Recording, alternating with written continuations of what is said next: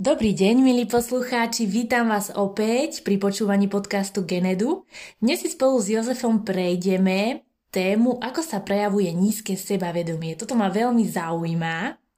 A takisto si prejdeme, prečo by si mal chcieť vyššie sebavedomie.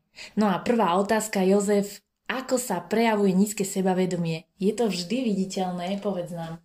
Ďakujem za slovo, Lucia. Nízke sebavedomie sa môže prejavovať rôzne. A to Napríklad pasivitou, uzavretosťou, chválením sa hlúpostiami pred inými a menej viditeľne, pochybnosťami voči sebe a svojim rozhodnutiam, prehnanou kritikou voči sebe a nedostatkom seba prijatia.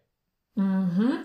No ako ťa tak počúvam, tak je toho celkom dosť a ak to správne chápem, nízke sebavedomie si nie ostatní môžu všimnúť. Takže moja otázka je, keď tak nad tým rozmýšľam, akú váhu má sebavedomie v živote ľudí? Či je to teda tak hrozné a významné, alebo, alebo sa mi to len zdá? Mm, myslím si, že môže to da- hrať dosť významnú rolu v živote ľudí.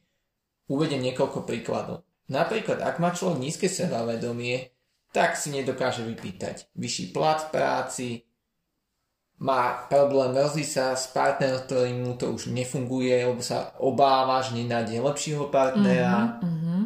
Môže mať potom z toho problémy so spánkom, depresie, zlú náladu, ne- negatívny pohľad na svet a mm-hmm. podobne. Jozef, ale nerozumiem, ako môže mať nízke sebavedomie vplyv na výšku platu. Môžeš to prosím ťa mňa a poslucháčom vysvetliť? Áno, veľmi rád. Je to v podstate jednoduché. Predstav si, že robíš v nejakej firme a chceš požiadať o vyšší plat, nejakú novú pozíciu, dajme tomu nejakú manažérskú. Uh-huh. Tým, že máš to, dajme tomu, nižšie sebavedomie, tak začneš o sebe pochybovať, že na to nemáš, na tú prácu, že sa nehodíš na riadenie ľudí. Uh-huh.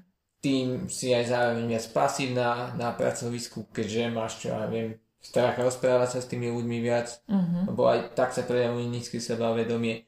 A tým vznikne taký kolotoč, že tí ľudia na pracovisku ťa až tak nebudú mať radi, lebo budeš menej socializovaná s nimi, uh-huh. menej budeš komunikovať a na tú pozíciu vlastne manažéra skôr vyberú niekoho, kto bude viac obľúbený v kolektíve ako ty. Mm-hmm. Je to také čertovo kolo, inak povedané negatívna špirála. Je to ako vlána z motívnych krídel, ktorý vytvorí deštruktívny hurikán. Mm-hmm. OK, máš pravdu. Vidím, že sebavedomie má naozaj veľkú, až priam obrovskú váhu v živote ľudí.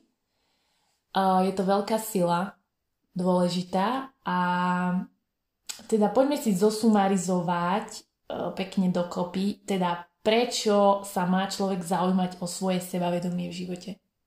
Dobre, tak to zhrniem. Prvý dôvod, ktorý je podľa mňa dosť významný, je, že ak máš vyššie sebavedomie, vieš sa postaviť sám za seba. Lebo v živote nikto nepríde ťa zachrániť, keď chceš niečo vyriešiť, musíš to vyriešiť ty sám, ako človek sama. Ak máš to sebavedomie vyššie, si viac akčný, akčná, Nebojíš sa rozhodnúť, ne, nečakáš na zrak, menej rozmýšľaš a viac konáš, času proste peniaze. A tretí dôvod je, že lepšie sa cítiš, lepšie spíš, si šťastnejšia, zdravšia ako sebavedomí ľudia majú viac hormónov šťastia a menej stresových hormónov. Mm-hmm. OK, Jozef, ďakujem ti za tvoje vyčerpávajúce odpovede. Musím povedať, že tento kurz vedomia ma z tvojich všetkých kurzov asi momentálne zaujíma najviac. A poď nám ešte prosím ťa povedať, uh, vysvetliť, ako kde má človek začať, keď si teda vyberie u teba nejaký kurz, či ti uh, jednoducho napíše správu, alebo pošle e-mail, alebo sa viete dohodnúť hneď, že je možné ti zavolať tak nám to prosím ťa nejako zahrani v rýchlosti ešte. Mm-hmm.